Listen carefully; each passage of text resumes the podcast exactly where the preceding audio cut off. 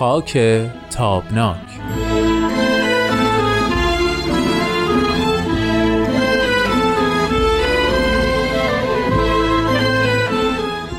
دوستای خوبم، همراهان همیشگی، وقتتون بخیر. خوش اومدید به چهارمین قسمت از مجموعه برنامه‌های خاک تابناک. من هومن عبدی هستم و به اتفاق امید فرهانی عزیز برنامه امروز رو خدمتتون تقدیم می‌کنیم. لطفاً با ما همراه باشید.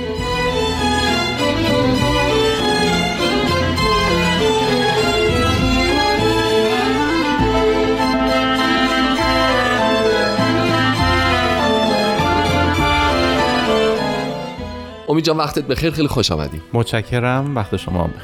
قربانت. جلسه گذشته ما در بررسی مبحث اخلاق و اهمیتش یه مثالی زدی، خیلی مثال خوبی بود در مورد اتفاقات بعد از انتخابات سال هشتاد و هشت. منتها وقتمون متاسفانه محدود بود، نشد که در ادامه این بحث رو پیش بگیریم.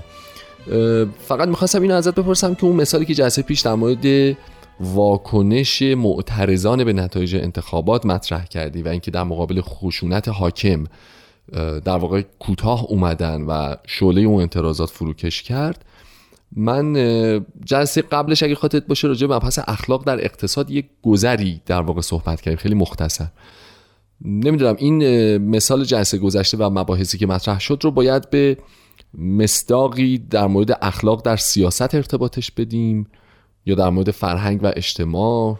ببین ماجرا اینه که اساساً اخلاق که یک بخشی از فرهنگ، اخلاق عمومی منظورم، بله، یک بخشی از فرهنگ هست، اشراف داره. یعنی شما همین مباحث اخلاقی رو، مصادیقش رو میتونید ترجمه بکنید در سیاست، بله، میتونید ترجمه بکنید در اقتصاد. و بعد باز تاکید میکنم ما سیاه‌وسفید نیست نمید. جامعه یه جاهایی کنش‌هایی رو انجام میده که خیلی خیلی ستودنی است، بله، و نشان از فهم عمیق مسائل اجتماعی داره. و یه یه بزدنگاه‌هایی هم شما می‌بینید که یه چیزهایی، مثلا فرض بفرمایید که مفاهیمی که در جامعه ایران به صورت سنتی زرنگی شناخته میشه، خب خیلی وقتها اینها کلاهبرداریه. بله کاملا. حالا اتفاقا میخواستم بگم که این در واقع یه جورایی بحث جلسه گذشتم و خوبیش این بود که دو وجهی بود اصلا، یعنی هم تو مقوله سیاست قابل تعریف کردن و نقد و بررسی بود و هست و هم تو حوزه فرهنگ. حالا این که اشاره کردی به این مقوله آخر که خیلی وقتا پای حساب زرنگی میذاریم و اینها، من فکر میکنم که بد نیست یه مقداری به این قضیه از دید فرهنگی و یا شاید یه ذره عقب‌تر بریم تاریخی بهش نگاه بکنیم. یعنی اینکه به هر حال این مقوله شاید حدود نمیدونم دویست سال، صد و پنجاه سال، دویست ساله که خیلی، یعنی همزمان با اینکه مدنیت شهری و تمدن داره یه ذره تو ایران پا میگیره، یه ذره اصلا مطرح میشه، یه ذره رو میاد، در کنارش دور زدن اون قانون، رد شدن ازش، نادیده گرفتنش، یا به هر ترتیبی مفاهیمی مثل پارتی بازی به وجود میاد، مثل رشوه به وجود میاد، مثل به قول شما زرنگ بازی یا بی اخلاقی از منظر دیگه‌ای به وجود میاد که حالا اونا هم نباید دست کم گرفت. یعنی اونا هم برای خودش یه جور سابقه دارن تو تاریخ اجتماعی ما. ببینید من ببخشید وسط صحبتتون میام، ولی اساساً معمولاً کنش‌های جمعی در یک جامعه در واقع ریشه‌های تاریخی داره.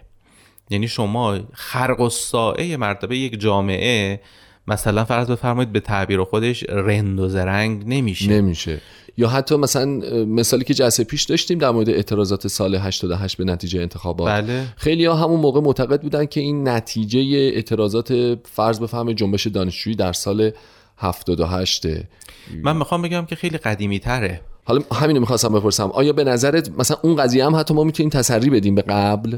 ب... بدون تردید. ببین اگر این رو بپذیریم که آنچه که در اواخر سال هشتاد و هشت اتفاق افتاد یک عقب نشینی نبود، نشانی از فهم، حتی میخوام بگم ناخودآگاه جامعه ایران، جامعه متوسط، طبقه متوسط شهری ایران از اتفاقات اجتماعی بود.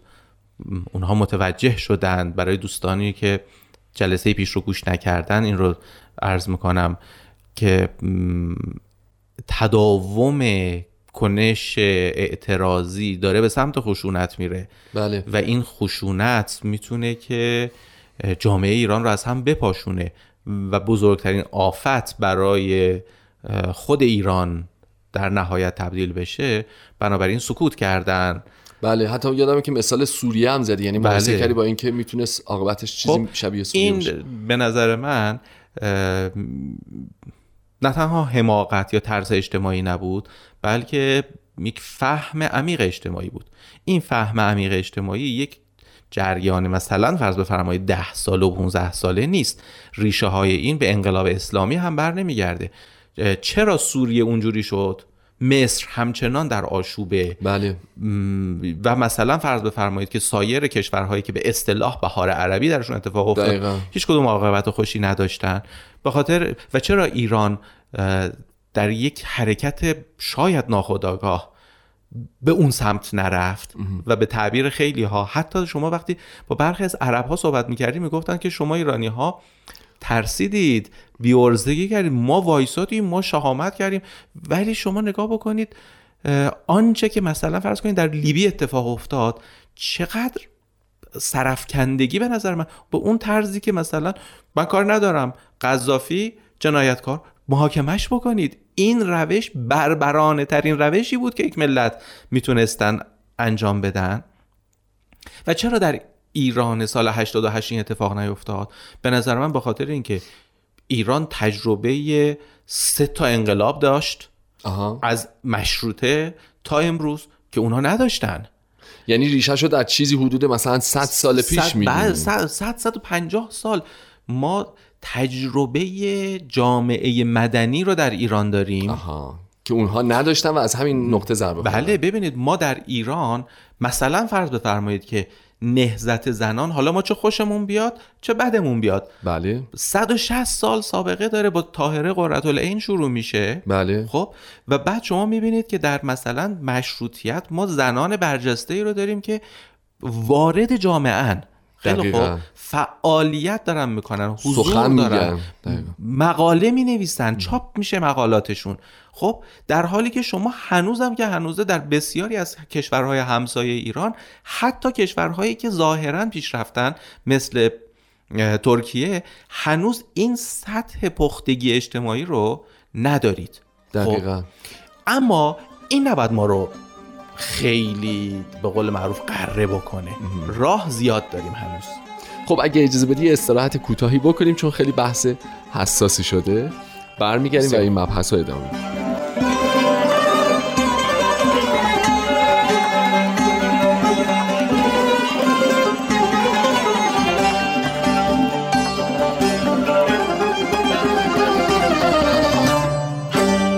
خب دوستان عزیز، همونطور که شنیدین امید معتقده که اینکه وقایع بعد از انتخابات هشتاد و هشت، یعنی وقایع اجتماعی اخیر ما، خیلی فضای متشنجش ادامه پیدا نکرد و یک جایی یکی از طرفین کوتاه اومد و خاموش شد و یا حداقل مثل بعضی از کشورهای عربی دامنش خیلی خیلی گسترده نشد با حجم زیاد تلفات جسمی، جانی و اقتصادی. این هستش که ما یک بک‌گراند، یک عقبه حداقل صد تا صد و پنجاه ساله راجع به تمدن، راجع به اجتماع، راجع به مشروطیت، راجع به جنبش‌های مختلف اجتماعی داریم، اگر درست متوجه شده. بله همینطوره. حالا من خیلی دوستم که این بحث رو با هم ادامه بدیم. شما اشاره کردی که مثلا جنبش زنان از چیزی حدود صد و پنجاه شصت سال پیش آغاز شده. زنان ما یعنی از اون حدود زمانی دارن تمرین میکنن که در اجتماع حضوری داشته باشن، حرفشون رو بزنن، همپای دیگران مثلا مطرح باشن و حداقل تلاششون رو بکنن که از یک حقوق اجتماعی برابر برخوردار باشن. دقیقاً همینطوره. خود جمهوری اسلامی بیش از هر رژیم سیاسی دیگری در ایران حق رأی زنان و بسیار حقوق دیگر رو برای زنان تثبیت کرد. بله. چرا؟ نه به خاطر اینکه دلش میخواست، به خاطر اینکه زنان در ایران به بلوغ اجتماعی رسیده بودن، به فهم اجتماعی و سیاسی رسیده بودن. شما دیگه زنها رو نمیتونست نمیتونی برگردونی به صد سال پیش، به اون به شصت سال پیش، حتی به پنجاه سال قبلش، حتی به سی سال قبلش. بله. دیگه مثل جوجه‌ای که از تخم بیرون اومده، شما نمیتونی بگی برگرد دوباره تو تخم. بله. بیرون اومده. و این شما نگاه میکنید میبینید که هنوزم که هنوزه علیرغم شکل‌های مختلفی از بنیادگرایی این ماجرا هنوز هست، خودش رو نشون میده. زنها خودشون رو در دانشگاه نشون میدن، در شغل‌ها نشون میدن، در تحولات اجتماعی نشون میدن. باز همون مثال رو میزنم، شما در تحولات اعتراضات خیابانی صف اول تحولات زنها بودن و حمایت میشدن توسط مردها. بله. در میدان تحریر به همون معدود زنهای حتی خارجی تجاوز میشد جلوی روی همه. ببینید این شوخی نیست، یعنی یک جامعه‌ای به فهمی از بلوغ رسیده. بازم تاکید میکنم هنوز ما راههای خیلی زیادی رو داریم که باید بریم، هنوز خیلی تحولات، خیلی چیزها رو باید به دست بیاریم، اما وقتی ما میتونیم این کار رو انجام بدیم که داشته های امروز خودمون رو قدر بدونیم. این درسته، ولی میخوام ببینم که حتی مثلا در حوزه اعتراضات خیابونی اما باید برگردیم به بک‌گراند مثلا انقلاب مشروطه، یعنی ناخودآگاه تجربه انقلاب مشروطه و درگیری‌های بعدش و نمیدونم خرداد سی و دو و خرداد چهل و دو و بهمن پنجاه و هفت اینا همه جمع شده تا رسیده به اینجایی که مثلا مردم ناخودآگاه تو هشت بخش هشت. مهمی از هویت اجتماعی ما تاریخ ماست و این در نهاد ما تأثیر میگذاره. یه جاهایش این تأثیرها ارزنده است، مثل اینایی که الان گفتم، یه جاهایش چیزای مخرب هم داره. درسته، متا ما یه بحث قدیمی همیشه داریم که من راستش حالا که یه ذره سنم به حدی رسیده که میتونم مثلا تا حدود بیست بیست و پنج سال قبلم رو به یاد بیارم، میبینم مثلا اینکه بحث درستیه و اونم اینه که همیشه نقطه ضعفی در مورد ایرانی‌ها یاد میشه ازش و اونم نداشتن حافظه تاریخیه. یعنی میگن یکی از نقاط بزرگ ضعف ما که باعث شکست پذیری ما و تکرار مجدد تجربیات چندین و چند باره میشه اینه که ما حافظه تاریخی نداریم. حالا میخوام ببینم که این دوتا در تقابل با هم دیگه کجا قرار میگیرن، یعنی آیا داریم و در ناخودآگاهمون داره کار میکنه یا نداریم یا یه عده‌مون دارن. دقیقاً. ببین من باز هم تاکید میکنم بحث ما بحث سیاه و سفید نیست. بله این حرف حرف درسته، یعنی ما نمیتونیم بگیم که ما, ما اساساً حافظه تاریخی نداریم. نه، در ب... خیلی از موارد همونجوری که شما گفتید حافظه تاریخی داره برای ما عمل میکنه. بذار من یه مثال برای شما بزنم. عاشق شما... این مثال‌های ملموس. شما در طول تاریخ معاصر ایران بله. مداخلات قدرت‌های خارجی همیشه در تاریخ ما آزاردهنده بوده. بله بله. خب اما این آزاردهندگی که مثلا فرض بفرمایید که از جنگ‌های ایران و روس بگیر تا ماجرای قتل گریبایدوف تا ماجرای مثلا فرض بفرمایید عهدنامه‌های ترکمنچای و گلستان تا بله. ماجرای مداخله انگلستان، حمله انگلستان به بوشهر جنوبا. زمانی که ناصرالدین شاه به هرات لشکر کشی میکنه و شما میبینید که در یک مقاطعی تا بیا حتی به ماجرای کودتای بیست و هشت مرداد تا بیا به حتی انقلاب اسلامی. من مصاحبه‌ای از محمد رضا شاه پهلوی شنیدم که بعد از اینکه از ایران خارج میشه نمیدونم با یک رسانه خارجی داره مصاحبه میکنه و انگلیسی مصاحبه میکنه و لب به صحبتش اینه که گروهی آخوند تحصیل بدون تحصیلات و بدون تجربه، اینها بدون حمایت یک سری قدرت‌های خارجی نمیتونن یه همچه جریان تحول اجتماعی رو مدیریت بکنن و بعد مملکت رو به دست بگیرن. حتما یه جریان خارجی، یک دست خارجی پشتشه. اون چیزی که به قول بزرگوار گرامی تاریخ ادبیات ایران ایرج پزشکزاد، دایجان ناپلئون. خب من شک ندارم که خارجی ها مثل بسیاری از کشورهای دیگه جهان سوم در معادلات سیاسی ایران و اقتصادی ایران دست داشتن، انگولک کردن، اما این حافظه تاریخی معیوب، حالا اینجا میخوام بگم که آها ما یک حافظه تاریخی معیوب هم میتونیم داشته باشیم، میاد میگه که آقا هر چیزی داره در ایران اتفاق میفته این یه دست خارجی داره پشت سرش پشت سرشه و داره عمل میکنه. خاطره که میخواستم بگم اینه، من با یک بابایی صحبت میکردم، کسی بود که از ایران فرار کرده بود بعد از همون سال هشتاد و هشت. بله. و میگفتش که و میگفتش که امریکایی ها که اوباما رو کار اومده بود و میخواست با دولت ایران و احمدی نژاد وارد مذاکره بشه و دید که این اغتشاش ها صورت گرفته و این اغتشاش ها صورت بگیره دولت سقوط میکنه و اون مذاکره‌ای که مد نظر اوباماست انجام نمیشه. برای اینکه این جریان رو بخوابونه و نظر رسانه ها رو برگردونه از این ماجرا، بله. دستور قتل مایکل جکسون رو داد. آها. که مایکل جکسون، مرگ مایکل جکسون در واقع اعتراضات خیابانی مردم ایران رو تحت شعاع قرار داد. این رفت خبر دوم شد، به فراموشی سپرده شد. و این ببین این چقدر توهم آمیزه. یعنی شما بیای فکر کن رئیس جمهور امریکا دستور قتل مایکل جکسون رو بده که مایکل جکسون بمیره که تظاهرات ایران بخوابه که من مذاکره‌ام با احمدی نژاد ادامه بدم. این طرز تفکر خاطره جمعی حافظه تاریخی معیوب ماست، دایجان ناپلئونیسم در شکل اولترا افراطیش. نتیجه چیه؟ نتیجه یخ کردن تحولات اجتماعیه. یعنی ما دوچار یک خزان در تحولات اجتماعیمون میشیم چون معتقدیم که من و تو هیچ کاره ایم. هر نوع تلاشی برای بهتر شدن جامعه با دستهایی از پنهان روبرو میشه که هیچ جوری و اینها قدرتی دارن مافوق حتی قدرت خداوند که میتونن که همه چیز رو در این جامعه تحت شعاع خودشون قرار بدن. بابا اونا حتی جامعه خودشون رو هم نمیتونن تحت شعاع قرار بدن و تحولات اجتماعی درش اتفاق میفته که خوابش رو هم نمیبینن. چطور؟ قبول دارم، ببین اصلا در این شکی ندارم که جامعه اونا هم خدا میخوان که جامعه ما رو تحت تأثیر خودش قرار بدن، بله، بله. و منافع خودشون رو به دست بیارن. اما اینکه همه چیز دست خارجی در کاره و به قول مشقاسم اون زنی هم که تو خونش بچه میاره باز یه جا کلک انگلیس ها تو کارش خورده، این طرز تفکر بسیار خطرناکه. چون عاقبتش چیه؟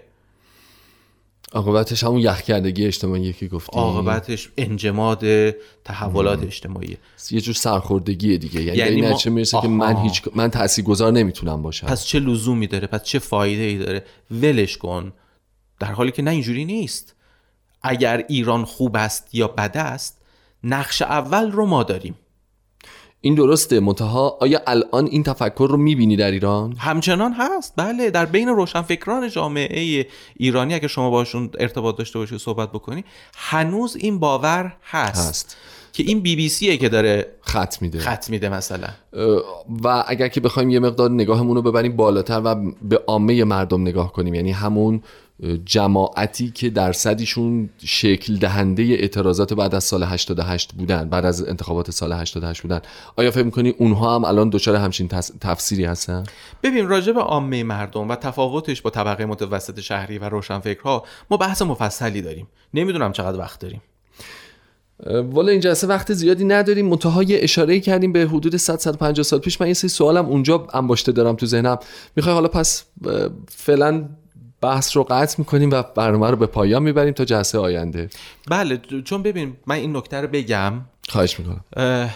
ما مجموعه از تحول، ببین تحولات در جامعه ایران یا زورکی بوده، یعنی یک نظام، مثلا فرض کنید رضا شاه اومده حجاب رو برداشته، بله، مدرنیزاسیون رو انجام داده، دستگاه قضایی رو مدرن کرده، دستگاه آموزش پرورش رو مدرن کرده و یه سری کارهای دیگه، بله. خب یا این تغییرات بر اساس جبر اجتماعی بوده که پیش آمده، جامعه مدرن شده، دنیا مدرن شده، ماشین اومده، تو بخوای یا نخوای کامپیوتر در ایران آمد، بله. خب یا اینکه انتخاب مردم بوده به ندرت. دقیقاً به اون چیزی که تو ذهن من بود و می‌خواستم سوال بکنم داری میرسی، ادامه بدیم. خب ما باید خیلی قاطع بین اینها تفکیک قائل بشیم و تأثیر هر کدومش رو، اثرات مخرب و ما از در واقع سازندش رو تفکیک بکنیم و ببینیم تهش چی برای ما باقی میمونه.